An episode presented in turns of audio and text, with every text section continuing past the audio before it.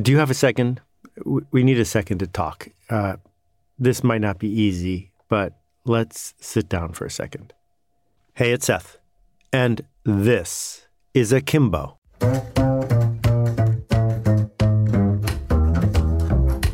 We'll be back in a second after this message from our sponsor. Everybody has a camera. Hey, it's Seth. And in five years of developing the future of online learning, we've discovered a huge gap between in person instruction and what works online. Everybody has a camera. In in person instruction, you are looking at someone giving you a lecture. But for online learning to function, it has to be the cohort. We see each other, we work with each other. The Alt MBA is a workshop. It's a workshop because it's not about the lectures, it's about you, your work, and how you can grow. Find out more at altmba.com. A new session is starting soon. Difficult conversations. There are tons of books on difficult conversations. People spend weeks, months, years avoiding them. Difficult conversations get our culture stuck, or actually, the fear of difficult conversations. And so we keep a bully on our payroll because we don't want to have a difficult conversation with them. So we avoid talking about a living will or the changes in our climate because we don't want to have a difficult conversation. What makes it a difficult conversation anyway? I think most people would agree that if there's a fire in your house and everyone's asleep, it is not a difficult conversation to run around waking everybody up to get the hell out of the house. So, what makes something difficult? I want to argue that a difficult conversation is difficult because we want two things, not one thing. If all we want is one thing, everyone get up and get out of the house, it's not difficult because it's direct. It is obvious what we should do. It's only difficult if we want two things. We want someone to change and we want them to like it. We want someone to stop doing something and we want them to not be mad at us. We want someone to change their behavior and we still want them to be our friend. We want an employee to change his or her output, but we also want them to continue to like and respect us. When there are two things we're trying to do, the whole conversation gets a lot more difficult because we magnify the impact of one or the other, whichever one is harder, and so we avoid it altogether. Let's break this into several pieces. The first one is this if we are having a conversation where we have authority and we don't care what the other person thinks of us when we exercise the authority, it is not a difficult conversation. So, when the TSA person says to you, you're in the wrong line, you have to stand over here, that person has authority, they have confidence in their job security. They are not viewing this as a difficult conversation.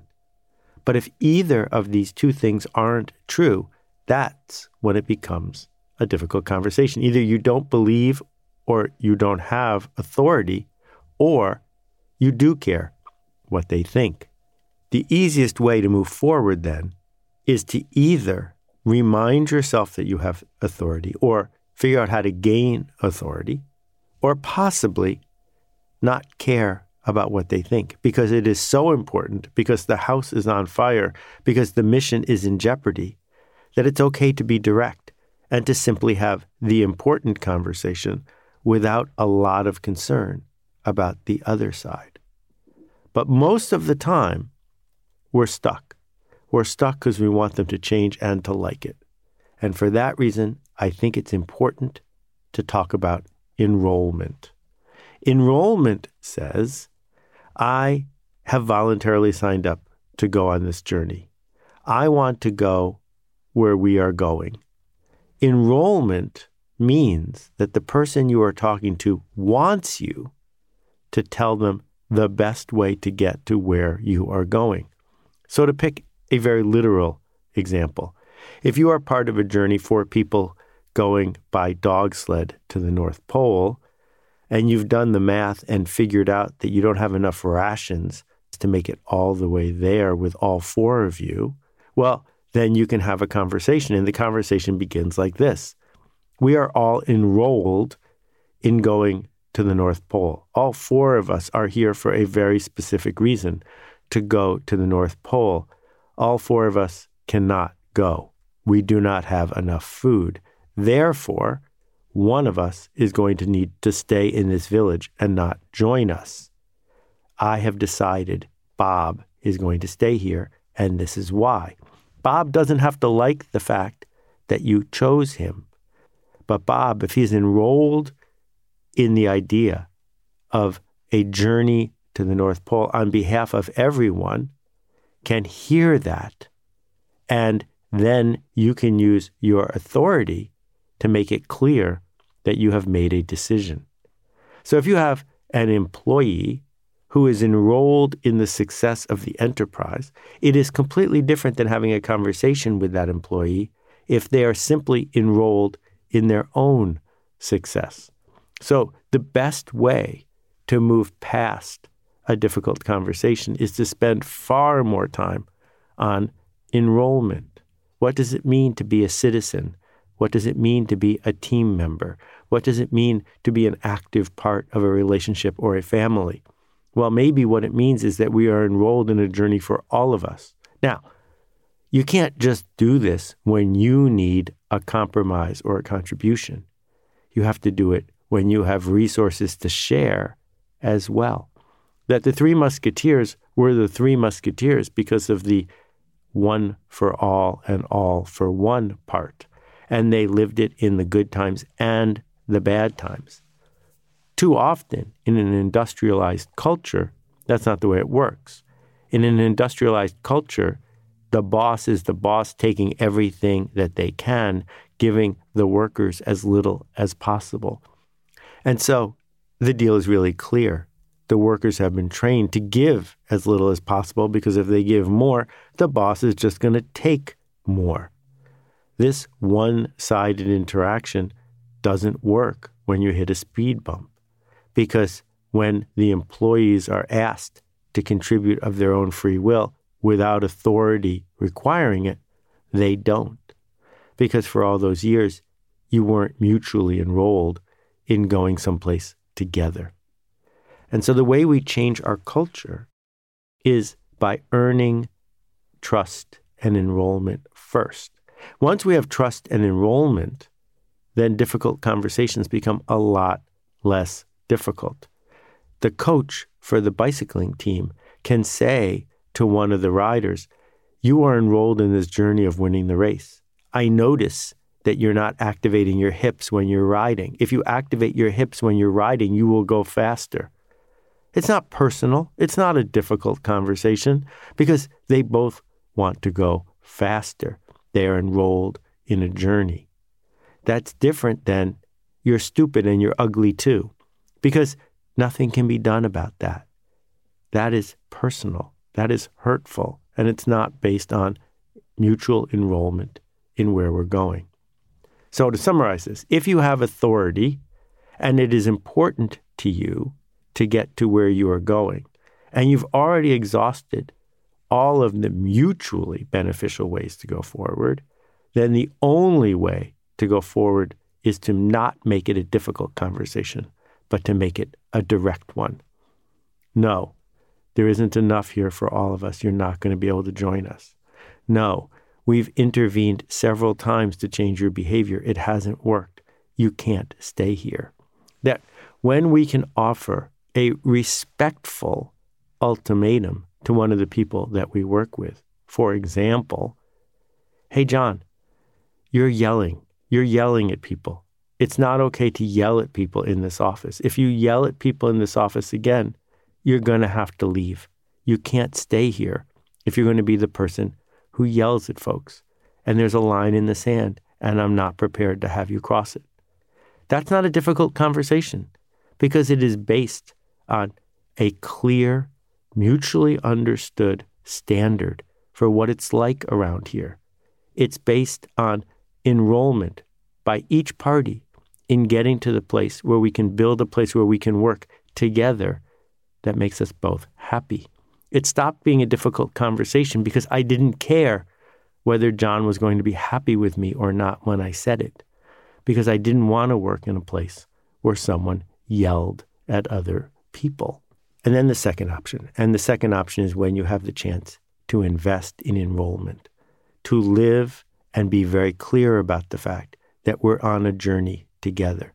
That when you can contribute, you contribute. And when you need people on the other side to contribute, they will contribute because the goal is the point. But you can't have it both ways. You can't require people to be enrolled in a journey with you if you're not prepared to be enrolled in a journey with them. Difficult conversations are important. The best way to have them is to get rid of them and just make them direct conversations instead. Hope that resonates. We'll see you next time. We'll be back in a second with questions from previous episodes. But first, here's a message from our sponsor. If you want to learn to ride a bicycle, don't watch a video, don't read a book. Hey, it's Seth, and I'm here to talk about the Akimbo workshops. These are interactive, real time, online workshops that work. And we're devoting 2020 to finding one that matches where you need to go. If you're ready to level up, I hope you'll check out akimbo.com to find out about our proven effective workshops. Hey Seth, it's Maria. Hey Seth, my name's Kyle. Greetings, Seth. This is Steven out in Madison, Wisconsin. Hi Seth, Alicia from Charleston here. Hi Seth, this is Anupam. Hi, this is Caitlin. Hi Seth, warm greetings from Curacao. Hey Seth, my name is Nick Ryan from Pittsburgh, Pennsylvania. Hey Seth, this is Rex. Hey Seth. Hi, this is Vasilis from Greece. Hi, this is Roberta Perry. My question is. And that completes my question. Thank you to all of our regular listeners and for those who are just stopping by. We love to hear from you.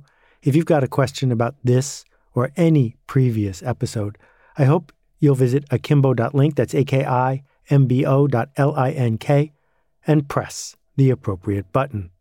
Hi, Seth. My name is Edward Guest, and I'm an independent filmmaker in Pasadena, California. I have a question about your episode, Why is TV So Bad? Um, because unlike a Kindle book, there's a huge production cost in creating even the simplest television show, even if there are many more means of distribution than there used to be. Uh, Game of Thrones, which you mentioned, cost millions of dollars. So, how can we sustainably create risk taking television if you uh, aren't a network like HBO?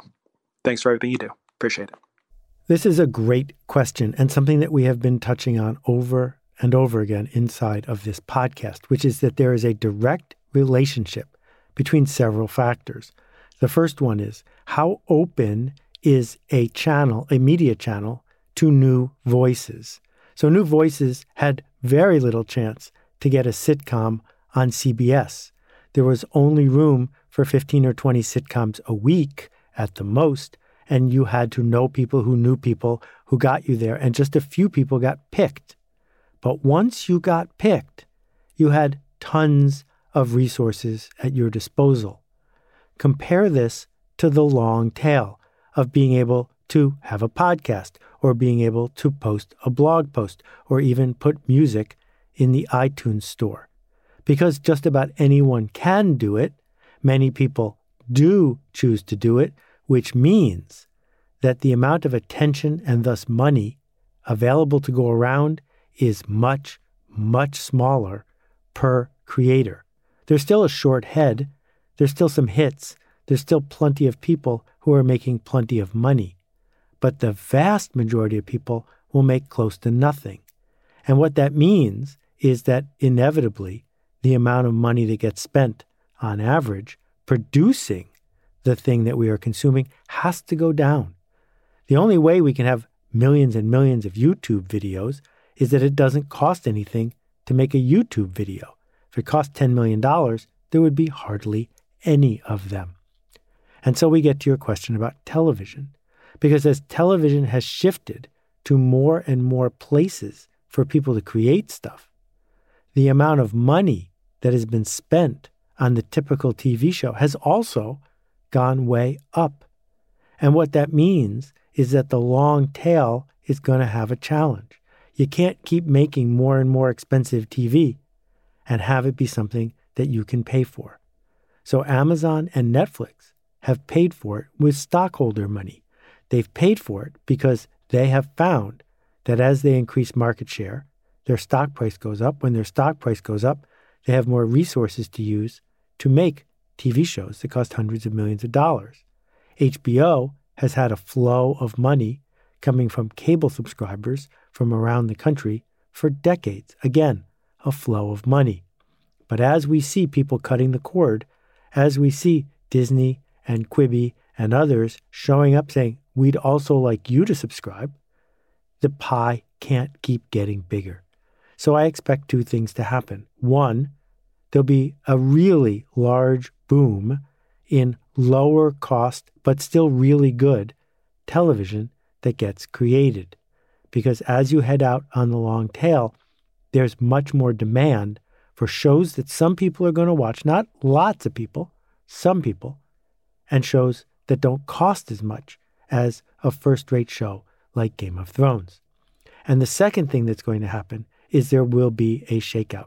And that shakeout has to happen because people have been spending money speculatively, which producers are good at accepting, but it doesn't scale, it doesn't persist. That there will come a time in the near future where there will be just a few players in the subscription business, and they will realize that money not spent on producing more and more TV will be money that goes to the bottom line, and the public markets will push them to do just that. Hi, Seth. It's Andy calling in from San Francisco. Thanks for your work. Quick question on style. I'm curious. I notice a lot of your sentences start with the word that, like disproportionately many. Sometimes they're not attached to other sentences and they're little fragments. I like the way you speak. I like the way you write. Um, your list kind of structural format of different punctuated clauses, I think creates a lot of emphasis on the ideas you want to convey. And um, it's very concise. But I've noticed your style has evolved over time. Permission marketing was written in a in a little different way than this is marketing, for example. Um, and I'm curious if you could share, I guess, what are the milestones or shifts that you've had in your career as you've developed as a writer and a speaker?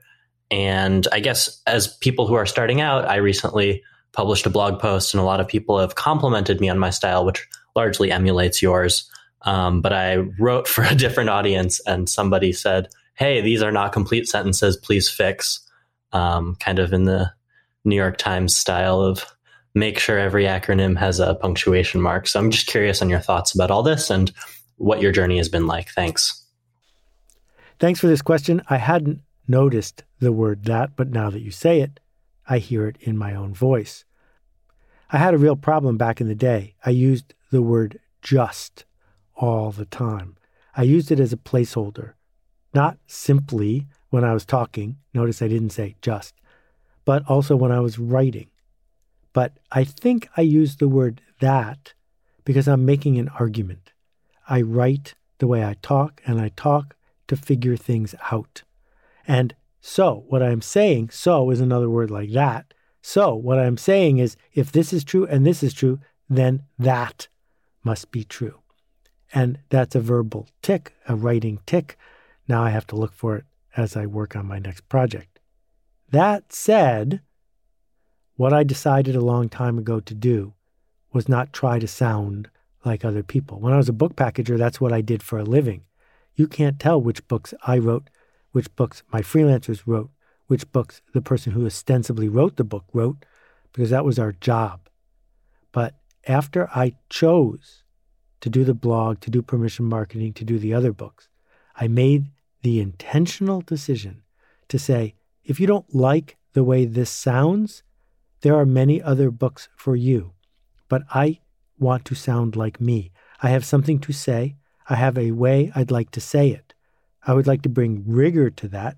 I would like to edit that to make it sound even more like me, something with intent, not lazy. But honing that through 7,500 blog posts has made it so that I can tell when I sound like me. And now, when someone sends me a blog post that I wrote five or six years ago, I don't remember writing it. but I can tell if I wrote it because it sounds like me. And so that's the work.